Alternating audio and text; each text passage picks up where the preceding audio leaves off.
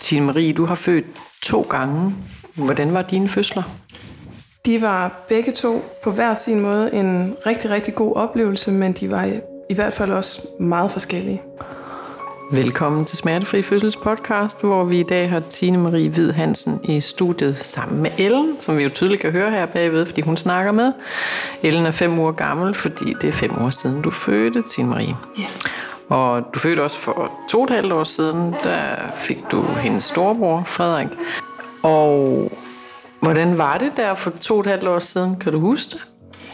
Det var en, først og fremmest en rigtig lang fødsel. Øhm, jeg gik øh, 14 dage over tid, eller sådan en halvanden uge, så har der jo den her igangsættelsessamtale, øhm, hvor at jeg blev tilbudt angustapiller og tog imod det. Øh, og så havde jeg en meget, meget lang og ikke særlig effektiv åbningsfase på, jamen den varede fra mandag eftermiddag til onsdag morgen. Øh, og faktisk tirsdag aften gik det hele i stå. Øh, og vi fik så en god nat søvn, det var selvfølgelig meget rart. Men ved at jeg tydeligt kunne mærke, at der ikke førte til noget. Øh, og vi kom så ind på mit vand, det gik natten til tirsdag, så vi kom ind natten til onsdag øh, og blev indlagt. Og, øh, og så fik, satte de V-drop på øh, onsdag morgen. Det var noget, jeg havde bedt dem om at vente med så længe som muligt, men jeg var okay med det på det tidspunkt og følte mig forberedt på, øh, hvordan jeg skulle håndtere vejerne på V-drop. Øh, og det satte de på, tror jeg, klokken 9-10 om morgenen.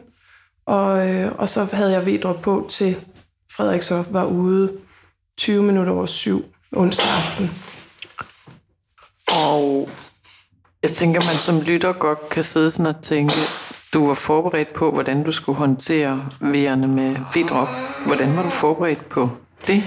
Det var, at jeg havde øvet mig på laboroværtrækningen, øh, og som jeg følte sad på ryggraden. Øh, den havde jeg også kørt de første to dage der i latensfasen. Så det har du faktisk haft brug for i latensfasen. Virkelig var du smertepåvirket i latensfasen? Der var, det var jeg fra start. Ja. Øh, angustapillerne gav, begyndte at give vejer efter 9 timer, det vil sige natten til tirsdag.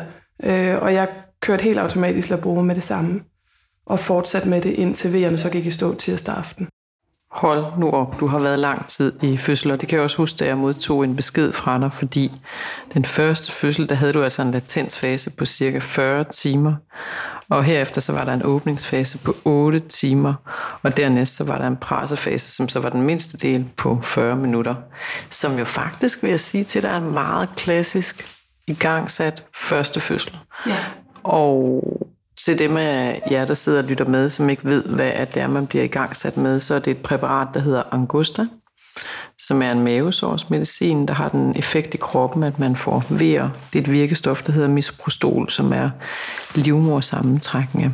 Og det giver helt klassisk ikke en typisk latensfase, hvor man meget sjældent er smertepåvirket, men en, hvor du kan mærke det fra begyndelsen. Ikke? Så der har du virkelig sådan bonget ud på alt, hvad man klassisk kan sætte hak ved. Absolut. Jeg kunne godt tænke mig at spørge, inden vi hopper til Ellens fødsel, som jo har været meget anderledes. Hvordan kan man være i fødsel i så mange dage, Tine Marie?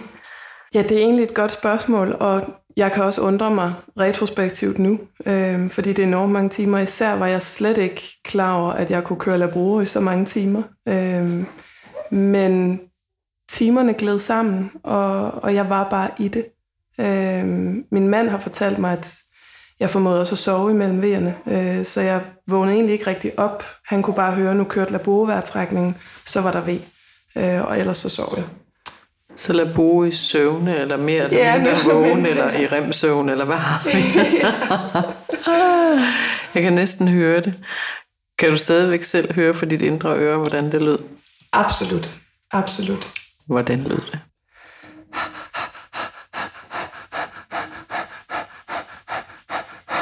Ej, der fik jeg næsten selv en ved. Tak skal du have. Og der kunne jeg også godt tænke mig nysgerrigt at spørge dig. Øhm, altså, øh, kørte du sådan en konstans, eller havde du ligesom sådan nogle afbræk, du selv skulle lave, hvor du lavede dybe vejrtrækninger, eller ligesom pustede ud, eller kørte det bare sådan i den der... Dyk, dyk, dyk, I latensfasen, der kørte det bare. Der har jeg mm. egentlig ikke bevidst gjort til eller fra. Mm. Øhm, også især, tror jeg, fordi det varede så mange timer. at efterhånden, så var det bare noget, kroppen gjorde, mm. øh, følte jeg, og jeg, jeg fulgte bare med. Mm. Øh, og kunne være i det efterhånden, fordi lige så stille kom jeg ind i rytmen, øh, og det føltes okay. Det var ikke det var ikke fedt, fordi jeg følte ikke, jeg kunne mærke, at vejerne førte ikke nogen steder, men, men det var fedt stadig at kunne være i det, uden, at, uden ligesom at have lyst til at løbe skrigende væk.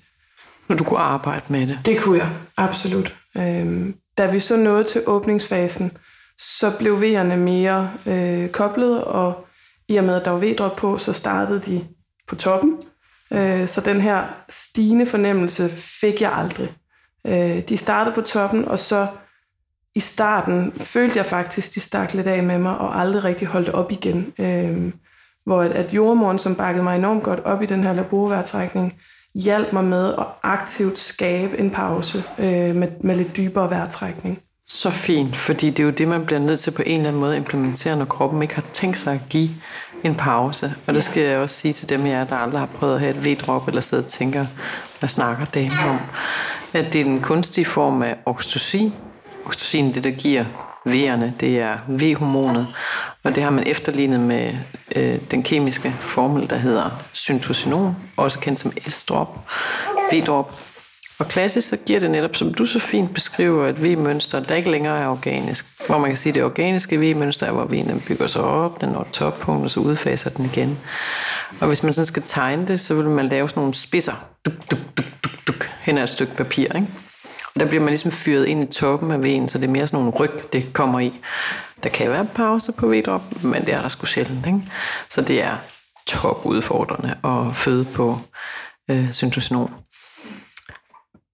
Vi sidder vanens tro på Christianshavn, inde i Strandgade i en stor købmandsgård, hvor smertefri fødsel holder til. Så det, I hørte lige før, det er, at vi også har stukatører i gården, som er ved at hugge en øh, statue for Bjørn Nørgaard. Så den fik vi lige med gang, gang, gang. Og så har vi også en anden god øh, lyd i baggrunden, nemlig Ellen, der er ved at få noget at spise. Så øh, der bliver kæmpet godt for maden her. Tine Marie, hvis vi fortsætter der, hvor vi øh, slap inden øh, stukatører og måltider. Øh, der synes jeg lige, vi skal lige tage sådan en øh, tur omkring, hvorfor er det, man sætter i gang? For det må der også være nogen, øh, der sidder og tænker. Og der kan man jo altid gå ind og høre den podcast, vi har lavet, der hedder Skal min fødsel i gang sættes med Eva Rydal. Men egentlig mere for at forklare, fordi du er sådan en klassisk øh, øh, hvad skal jeg sige, øh, kategori, der er blevet sat i gang. Øh, det vil sige, når man i Danmark øh, turnerer de her 10 dage over tid, så bliver man tilbudt en igangsættelse. Og du har jo så trukket den temmelig langt. Ikke? Øhm, det er jo et tilbud, som man kan vælge at sige ja tak eller nej tak. Og første gang har du valgt at sige ja tak, da du så går øh, en del over tid. Men hvad sker der så anden gang? Fordi du får alle de her hindeløsninger, og du spiser dadler, og du øh, får akupunktur. Øh, men der sker ikke noget. Det gør der ikke, nej. nej. Øhm, jamen umiddelbart, faktisk tror jeg tre dage inden, øh, at vi skal ind til den her igangsættelsessamtale, har jeg besøg af en privat jordmor, som laver øh, endnu en hindeløsning, og, og mærker, at jeg faktisk er gode 3 cm åben. Øhm, og det giver mig ligesom mod på, at jamen, så lad os vente og se, fordi der er jo noget i gang. Øh, kroppen er i allerhøjeste grad ved at forberede sig. Vi mangler bare lige de der vejer. Øhm, og både det, og så, og så på forhånd havde jeg ligesom også aktivt besluttet, at, øh, at jeg ville gerne sige nej tak. Jeg havde netop øh, vi havde søgt information, øh, og havde jeg også med her fra, fra Smertefri, og følte mig sikker i, at det er helt okay at vente til 42 plus 0. Øh, og det er faktisk også okay, at der måske går et par dage mere, hvis, øh, hvis der ikke er nogen indikationer for, at man skal sættes i gang. Så det var vi meget trygge i, og, og helt sikre på, at det var det rigtige, både for, for mig først og fremmest selvfølgelig, men, men min mand var også med på, at det var det, var det vi skulle. Og det er jo så interessant at høre dig sige det, fordi jeg tror, når man er blevet fodret med et normalitetsperspektiv, der hedder fuldstændig normale føde tre uger før termin og to uger efter. De fleste vil gøre det efter, ikke? Men det der med, at du netop har sådan en, jamen 42 plus 0 er fint. Altså det giver bare et helt andet perspektiv og et helt andet udgangspunkt. Og så har du også gjort en masse ting for ligesom at påvirke øh, kroppen. Og så er du faktisk 3 cm åben, da du bliver undersøgt, også selvom du ikke har haft VR endnu og sådan en klassiker, vil jeg sige, når du er flergangsfødende, og du render derop af. Ikke? Jo. Hvad sker der så, efter hun har været på besøg, jordmoren? Øhm, jamen, så er det jo så to dage senere, vi er til øh, igangsættelsessamtale, hvor at, øh, vi møder en super sød og, og forstående jordmor, som fuldt ud respekterer vores valg om at vente. Hun laver endnu en hindeløsning, og, og så går vi hjem og aftaler, at hvis ikke der er sket noget, når jeg er 41 plus 6, så vil de gerne have os ind igen, øh, og så vil de tilbyde os igangsættelse igen. Og vi siger på forhånd, at vi siger ikke ja tak, før jeg er 42 plus nu. Men vi vil selvfølgelig gerne komme ind og sikre os, at baby har det godt. Øhm, og så går vi hjem og venter og venter. Øh, og 41 plus 6 kommer, og jeg er stadig ikke gået i gang. Så vi tager ind endnu en gang og får lavet øh, endnu en hændeløsning. Og, og baby har det fint. Hjertet lyder fint. Jeg har det godt. Øhm, så det vi så ligesom aftaler er, at når vi dagen efter, når jeg er 42 plus 0, øh, så må de gerne ringe, øh, når de har tid til at tage vand. Øh, og så håber vi jo på, at vejerne så går i gang af sig selv, så jeg kan undgå det her vedrup den her gang. Og øh, da vi går hjem, og så det sidste døgn, vi er hjemme, det, det er nogle lange timer, fordi jeg kan pludselig mærke, at jamen, når man siger ja til at få taget vandet, så skal de ved også komme, for ellers så er det jo vedrop. Og det arbejder jeg sammen med min mand enormt intensivt med mentalt. Med, jamen, der er både latter og smil og tårer, og der er, der er lange timer, der er korte timer, men, men vi når ligesom frem til et punkt, hvor jeg er okay med, at nu er det det, vi gør. Øh, vi tager vandet, og vi tror på, at kroppen skal nok lave det ved. Hvad betyder det for jer i den samtale, at de er forberedt på fødslen sammen?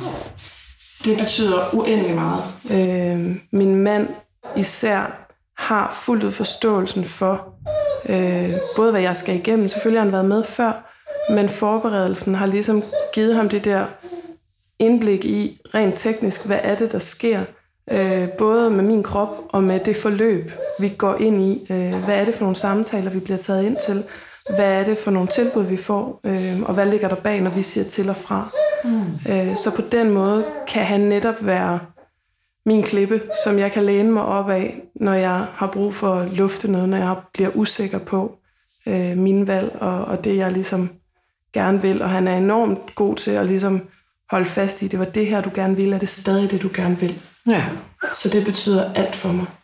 Det er jo fuldstændig afgørende i sådan en situation, ikke? fordi jeg hører tit, hvis man står med en partner, der er komplet uforberedt på det her, jamen så er man meget autoritetstro, og det er der ikke noget galt i at være, men der er bare en helt anden boldbane, man kommer på, når I er klædt på, og I har et sprog sammen, og I er godt informeret om, at der rent faktisk er andre valg på hylden, end bare at klap ja tak til, øh, hvad det er, der bliver tilbudt. Ikke?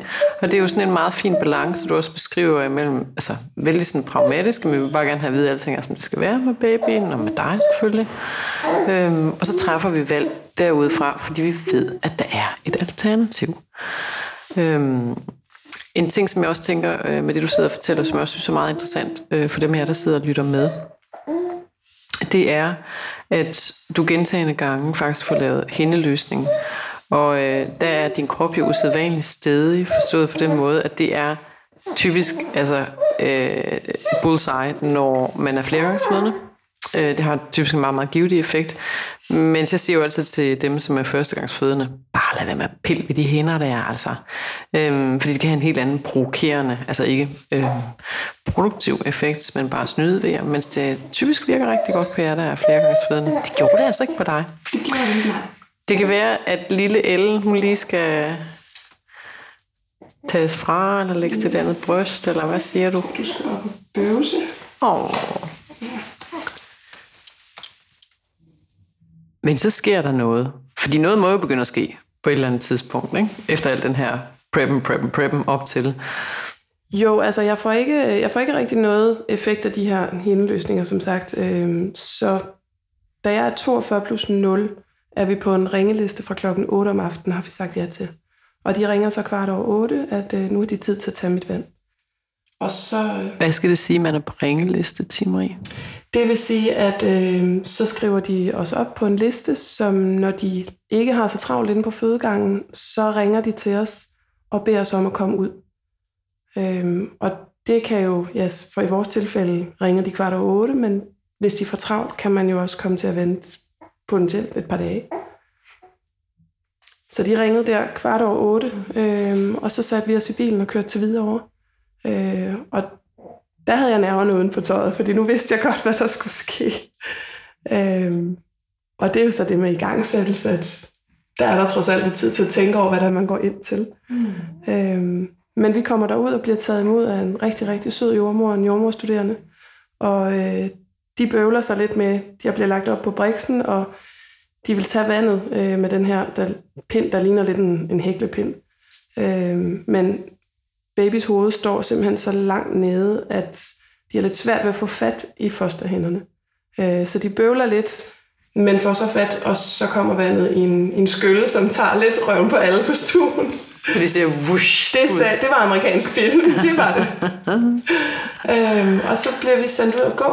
Øh, og normal proceduren for dem er jo, at vi får en time eller to. Og hvis ikke V'erne så ligesom er startet, så er det, de gerne vil sætte V-drop på. Men der havde vi så også på forhånd sagt, at vi ville altså gerne, hvis ikke der var nogen indikation for noget, ville vi gerne vente den 7-8 timer, og eventuelt køre hjem og ligesom få sat gang i noget oxytocin og måske sove lidt. Hvordan blev det modtaget, at I havde en plan B, kan man sige?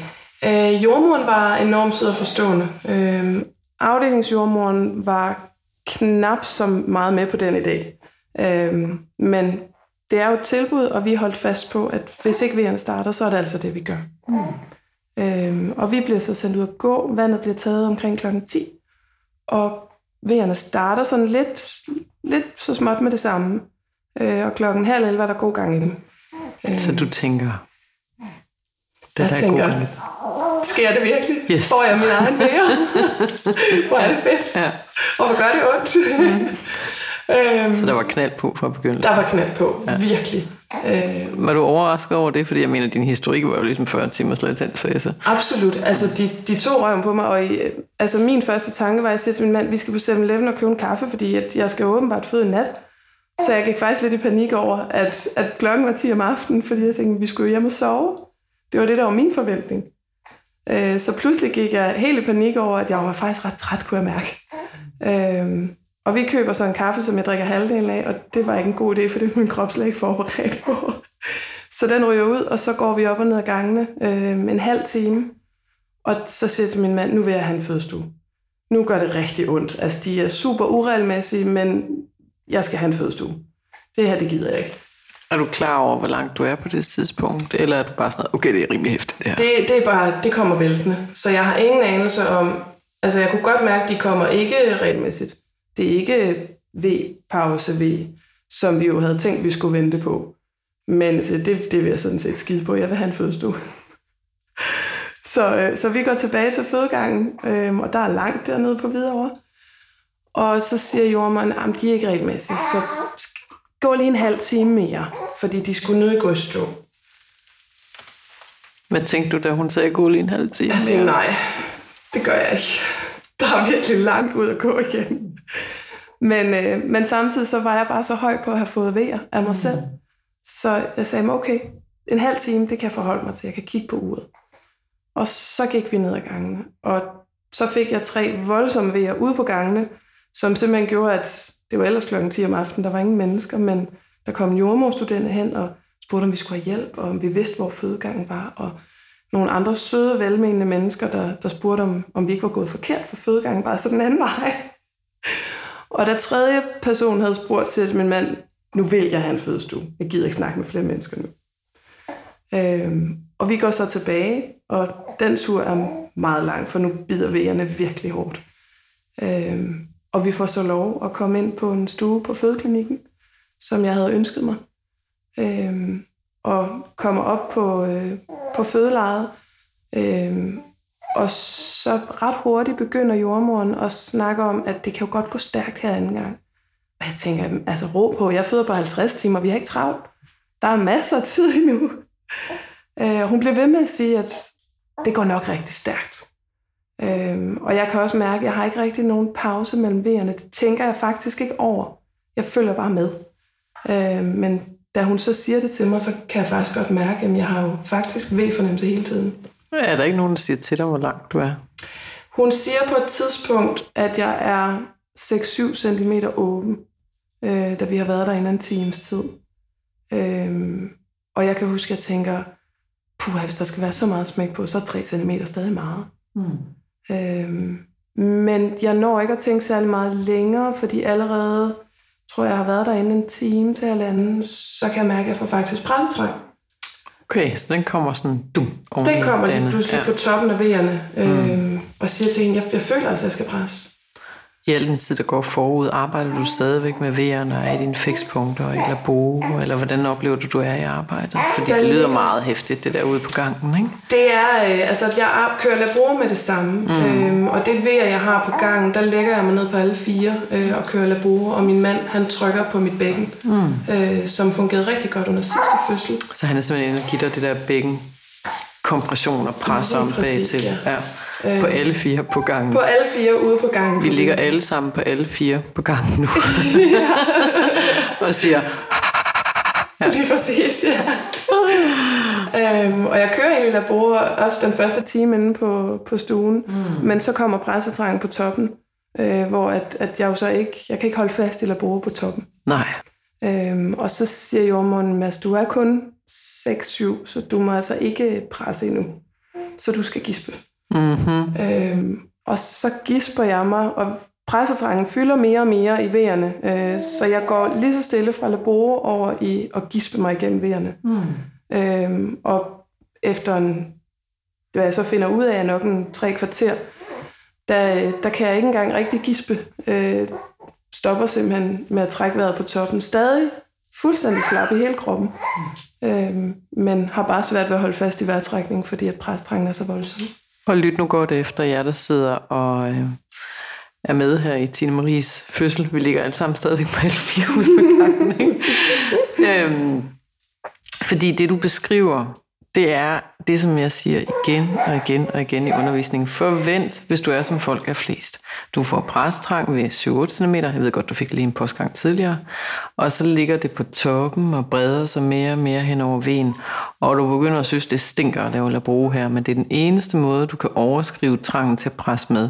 Og det er her, hvor du går i gispeværtrækning, som jo ikke er labro, men som er en meget hastig version af labo, som hvor man skal være lidt nørdet, så kan man sige, at Labo er en tempofyldt arbejde som vejrtrækning, men den ligger altså lige gearet over, øh, når man gispevejrtrækker. Og det er som om, den ikke virker længere. Ikke? Altså, det er som om, nu, nu ved den ikke længere det Ej. der smertehåndterende, som man har været i, og nu begynder man, også fordi man har en trang til at følge efter. Det er jo ligesom at stå ved døren til toilettet, ikke? og så står jordmoren, og så smækker døren lige i hovedet af dig og siger, jeg kan godt se, du har presstrang, du må ikke presse med. Og også bare ligesom sådan en information til lytteren, hvorfor gør hun det? Det gør hun, fordi hun gerne vil se, er fulde 10 cm åben, for der er optimal rotationsmulighed ned gennem bækkenet, for ellers så kan man begynde at lægge an til skævstående børn og brystninger, man ikke gider at gå hjem med. Ikke? Øh, men frustrationen er bare meget stor i øh, den der gråzone, og øh, der, hvor det hele blander sig. Helt vildt. Men så har du fuldblåen præstrang, og hvad sker der så? Jamen, øh, jeg får at vide, at jeg skal stadig holde igen. Øh, så min mand han stiller sig hen over mig, og det der fungerer, at han, han kigger mig dybt ind i øjnene, og så siger han til mig, du kan godt, du kan mm. godt. Mm. Øh, det var ligesom det mantra, vi havde øvet sammen inden. Mm. Jeg vil gerne, jeg kan godt. Øh, Hvordan føles din præstrang? Den føles alt overskyggende. Øh, mit hoved flyver sådan ned mod brystet en gang imellem, hvor mm. at, at speederen ligesom selv tager over, mm. øh, selvom jeg gør alt, hvad jeg kan for at holde fast i bremsen. Mm. Øh, og det er, det er både overvældende, men også fascinerende at være i. Mm. Og hvordan, fordi jeg kunne mærke, at det var min egen krop, jeg fulgte med. Så det var anstrengende, og det var intenst øh, og overvældende, men jeg var med i det. Men er det sådan en, jeg skal på toilettet? Eller er det sådan en, det går bare igennem, eller Det var nok mere sådan en, altså at jeg følte ikke den der sådan helt, jeg skal på toilettet endnu. Nej. Øhm, det var mere kroppen, der bare vi presser ned. Ja. Øhm, sådan stempel, det vi igennem. Ja, lige præcis. Og netop især det der med, at mit hoved bare fløj ned til brystet, mm. illustrerede virkelig godt, hvordan resten af kroppen føltes. Mm. Øhm, og jeg prøvede så at komme op på alle fire, for ligesom at se, om jeg kunne arbejde bedre, da vejerne sad enormt hårdt i lænden. Mm. Øhm, men det at komme op på alle fire, gjorde bare, at pressetrangen blev helt helt ustyrlig. Ja, øh, så, så det er jeg faktisk forstærket at komme i den stilling ja, ja. for dig. Øh, så jeg kom ned på siden i stedet for, og så måtte min mand holde øh, mit ene ben oppe, og min ene arm. Mm. Øhm, og så samtidig sige til mig, du vil gerne, du vil gerne. Og det var det, der holdt mig fast, at jeg kan bare huske hans øjne og hans mund, der siger, du vil gerne. Mm. Hvad sker der så til mig? Øh, jamen, så øh, jordmoren, hun siger til mig, hun, øh, hun kan godt se, at det her, det, det er rigtig hårdt for mig. Øh, og hun siger, at det, det bliver en lang omgang, hvis præstrengen er så, så voldsom. Mm. Øh, så hun spørger, om vi skal lægge det, der hedder en podendusblokade. Ja. Det var faktisk en af de eneste ting, jeg aldrig rigtig sådan lige havde fået kigget nærmere på. Og grunden til, at du kan kigge nærmere på det, vil jeg sige, det er, fordi det er ekstremt sjældent, man bruger pudendus blokade i dag. Man gjorde det rigtig meget tidligere, og man gør det gerne til meget lange pressefaser, hvilket så også er lidt en overraskelse, den bliver introduceret her, fordi du har ikke haft en meget lang pressefase herop til det her punkt. Ikke? Pudendusnerven, den sidder øh, langt nede, øhm, og derfor så kan den være meget påvirket i presfasen, hvis man har en baby, der har stået meget langt ned. Men nu sagde du også indledningsvis, at hun stod meget dybt i bækkenet, så hun kunne godt virkelig have været nede og påvirke den nerve. Ja. Var det en god oplevelse at få en bedøvelse ved pudendusnerven for dig? Kunne du mærke en forskel? Kortvejt kunne jeg. Mm. Øhm, så jeg fik, ligesom, jeg fik lige et ophold i det enormt intense vedløb, jeg var ude i, følte jeg. Øhm, men pressetrækken kom ret hurtigt tilbage. Hmm. Øh, og der øh, sagde hun så, at hun kunne i stedet prøve ligesom at skubbe det sidste livmorhals tilbage. Hmm. Øh, og informerede mig om, at det er ikke rart. Men jeg sagde til hende, det må du meget gerne gøre. Du skubber bare. Du skubber bare. Du tager bare fat. Hvis jeg kan få lov at presse, så gør du hvad, lige, hvad du har lyst til. Hmm. Øh, og jeg mærkede slet ikke, at hun skubbede noget tilbage. Hmm. Øhm, og så sagde hun det magiske ord. Du er 10 cm åben, du må gerne presse din Marie. Hvad tænkte du så? Nu skal jeg bare have den baby Jeg pressede som sindssygt. Det var den, det var den mest fantastiske forløsning. Det var så fedt at få lov at presse. Er det fint, du forløsning, fordi det er det, jeg virkelig prøver at sige igen og igen og igen. At der er så mange, der er sådan noget, skal jeg beskrive det med en, altså et ord, så er det forløsning, ikke? Altså, jo. At der er virkelig sådan noget, jeg vil bare gerne have med det her. Ja, nu kan jeg gøre noget, nu kan det er mig. gøre noget, ja. ja. Det giver mening. Jeg fik virkelig fornemmelsen af, nu, nu føder jeg min baby. Mm. Øhm, og i modsætning til sidste gang med Frederik, hvor jeg var så udmattet, at jeg faktisk gik i panik. Ja. Øh, kroppen spændt op, jeg lavede flitsbue, jeg kunne slet ikke være i, i pressevejerne. Den her gang kunne jeg mærke hende. Jeg kunne mærke hende arbejde sig ned igennem bækkenet. Øhm, og jordmoren måtte så lige stoppe mig og sige til Marie, har du presset ved hele tiden, eller presser du bare? Altså, det ved jeg ikke, jeg presser den. Men det var fedt. Altså, det var ikke, fordi at jeg pressede i panik. Mm. Jeg pressede bare, fordi at det var så fedt at få lov til at gøre det. Fordi du kunne? Fordi jeg kunne. og så kom Ellen. Til så kom Ellen. Ja lille hoved til syne. Ja. Øhm, og min mand ville rigtig gerne have taget imod. Mm-hmm. Men øh, desværre sad navlestrengen to gange rundt om halsen, og Ellen var lidt medtaget af, af den hurtige tur ned. Øhm, så det skulle gå lidt stærkt. Ja. Så øh, jordmoren hjalp til og fik hende hævet ud, for hun siger, nu skal du presse. Så nu har jeg ikke nogen pressebær. Mm. Men øh, hun hjalp mig, og så fik jeg hende presset det sidste ud. Mm.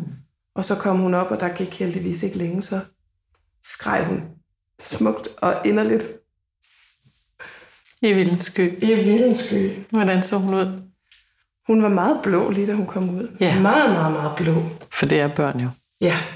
Og så var hun blevet lidt presset til sidst. Ja. Men øh, hun fik hurtigt varmen, og så var hun jo den smukkeste lille baby. Mm. Stor baby. Og det er hun stadigvæk. Ja skulle jeg lige sige, men det vi ser her, som er det mest underlige barn. Altså, jeg øh, plejer jo lidt at synes, hvis jeg skal være helt ærlig, at andre folks babyer, de er grimme, ikke? Altså, de ligner øjler eller små, for ja. virkelig en smuk baby. Og så vil jeg gerne lige sige her afrundingsvis, fordi vi opholdt os lige lidt ved den der overgangsfase, og det tænker jeg også vil interessere mange, der sidder og lytter med, fordi man kan godt stille spørgsmålet, Hvorfor får man presstrang før tid? Hvorfor ved kroppen ikke, at den ligesom, nu er du åben, nu skal du presse? Altså, det kan man hurtigt få sådan noget, når man sidder med sådan et overblik. så er du åbent fase, du har pressefase, og så opstår der sådan en rationalitet i folks hoveder, der hedder, så er 10 cm åben, og så skal jeg presse. Men det er jo ikke virkeligheden, og det er en meget, meget øhm, hyppig forekommende virkelighed, du taler om. Det kan faktisk, øh, jeg plejer at bruge et sprogbillede på det. Det er ligesom at stå ved Skagen, og så kommer der et hav fra den side, så et hav fra den side. Altså kroppen ved ikke nødvendigvis, hvornår den skal lave den ene eller den anden form for vejr. Så vel som jeg har talt med, ikke mange, men en del kvinder, som også får præstrang, når de er 3 cm åben. Hvorfor manifesterer der sig en præstrang der? Jamen det er, hvis det er sådan, at man har en baby, der står dybt. Og din baby står dybt altså langt nede, og så kan det begynde at påvirke samme nerveender, som når man skal stå på toilettet, og det giver så den der præstrang. Og selvom du ikke nødvendigvis har oplevet det som, jeg skal på toilettet, så er det nogle af de nerver, der begynder at blive påvirket. Ikke? Og det er der, hvor man så oplever, hey, det begynder at blande sig det her. Ikke? Øhm, det er den ene øh, version, og så har vi faktisk lige, inden at du kom i dag, så var der en inde og fortælle om øh, sin fødsel, hvor hun havde en helt anden overgangsfase, men som også er en klassiker, det vil sige, vejerne går i stå. Øhm, og så har man sådan en overgang, hvor oxytocinen den lægger sig, og det kan være en utrolig velkommen pause, hvilket det også var i hendes tilfælde, hvor hun lige fik sovet, altså lige for en på øjet, ikke? på en god måde. Øhm, og så findes der også en tredje overgangsfase, og jeg har aldrig oplevet andet i mine tre fødsler, at den ikke findes. Altså det vil sige, at man entrerer den ikke, man har en åbningsvæg, og gang så kommer der en pressevæg. Og jeg vil sige, den version, du har haft, og så den version, jeg har haft, det kan rive en rimelig meget rundt i managen, fordi det ene er bræt, og det andet er sådan noget, hvad er fugl og fisk? Hvad er op og ned? Jeg mærker et meget fysisk signal til én ting, og så siger du noget andet til mig. Hvad er det, jeg skal forfølge her? Ikke? Øhm, så øhm, bare så lytteren ligesom er med på, der findes tre forskellige overgange. Øhm, jeg har aldrig hørt på andet. Altså det er simpelthen et, to eller tre, men forvent et, altså at det begynder at komme. Det er jo ikke meget tidlig præstrang, du har haft, men det kommer lige sådan en postgang før, at du i hvert fald har ramt 10 cm. Øhm, jeg synes, det var utrolig interessant at høre om det der ufattelig lange forløb, du har haft første gang. Også at det var en igangsættelse. Øhm, det er øhm, mere end, hvad er vi oppe på? Vi er oppe på 30 procent af alle fødsler, bliver igangsat. Det er vigtigt at vide noget om. Øhm, selvfølgelig udvikler de sig ikke altid, som din gør, men den er meget klassisk. En anden version af i gang selv, jeg ofte hører på, det er, at der slet ikke er nogen latensfase. Det kunne du så godt måske have ønsket dig. Men det vil sige, at man, man, man hopper rimelig meget i sovsen. Til gengæld går det super hurtigt. Ikke?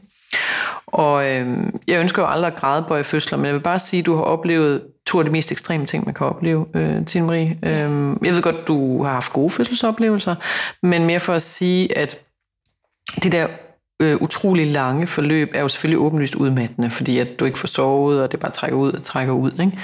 Ja. Øh, det er den ene ting. Og så den anden ting er jo også, at det er nogle helt andre vejer, du danner, når man øh, forser kroppen øh, medicinsk. Ikke? Det er ikke nødvendigvis negativt. Det er bare. Øhm, det er bare en meget ekstrem oplevelse at være så lang tid fødsel. Men jeg har også kunne høre på det, at du kan arbejde med det. Ikke? Altså, det er også fuldstændig afgørende, at man er fødselsforberedt. For nogle gange så hører jeg også andre sige, øh, hey, så kan jeg ikke bruge den der forberedelse til noget, øh, fordi nu skal jeg i gang selv, så jeg bare sådan noget, nu har du for alvor brug for, at du er forberedt, søster, fordi det er der, hvor du kommer øh, virkelig ind og potentielt kan miste vejegrebet, så det er derfor, du virkelig skal ind og arbejde, og du skal fokusere meget mere. Og det gør sig faktisk også gældende øh, i den sidste fødsel. Ej, nu sover hun. Oh. Øhm, altså forstået på den måde, når du har så komprimeret et forløb, at du føder på under fire timer, ikke? det er jo vanvittigt hurtigt, og det kan også høre på måde, at dit V-mønster har lagt sig på osv. Og udfordringen er jo åbenlyst, du har simpelthen ikke noget at lade op på. Ikke? Mm. Øh, det er jo som et langt V-drop med nogen sammenligning i øvrigt. Ikke? Altså, mm. øhm, men fra naturens øh, hånd og organisk dannet, ikke? fordi nu skal den bare ud, den der baby, mener kroppen. Ikke? Og ud kom hun med en farlig verden. Jeg skal bare sige, at min erfaring er, at når de kommer meget hurtigt, så kan de gå på at være sådan resten af livet. Ikke? Så nu må vi se, hvordan hendes karakter er. Tusind tak, fordi du vil komme og dele øh, dine øh, fødselsoplevelser med os i dag. Og det var øh, i dag øh, selvfølgelig Johanne Myggen i studiet, og også øh, Anja Bay, som er stemmen, der lukker af her. Tak for i dag.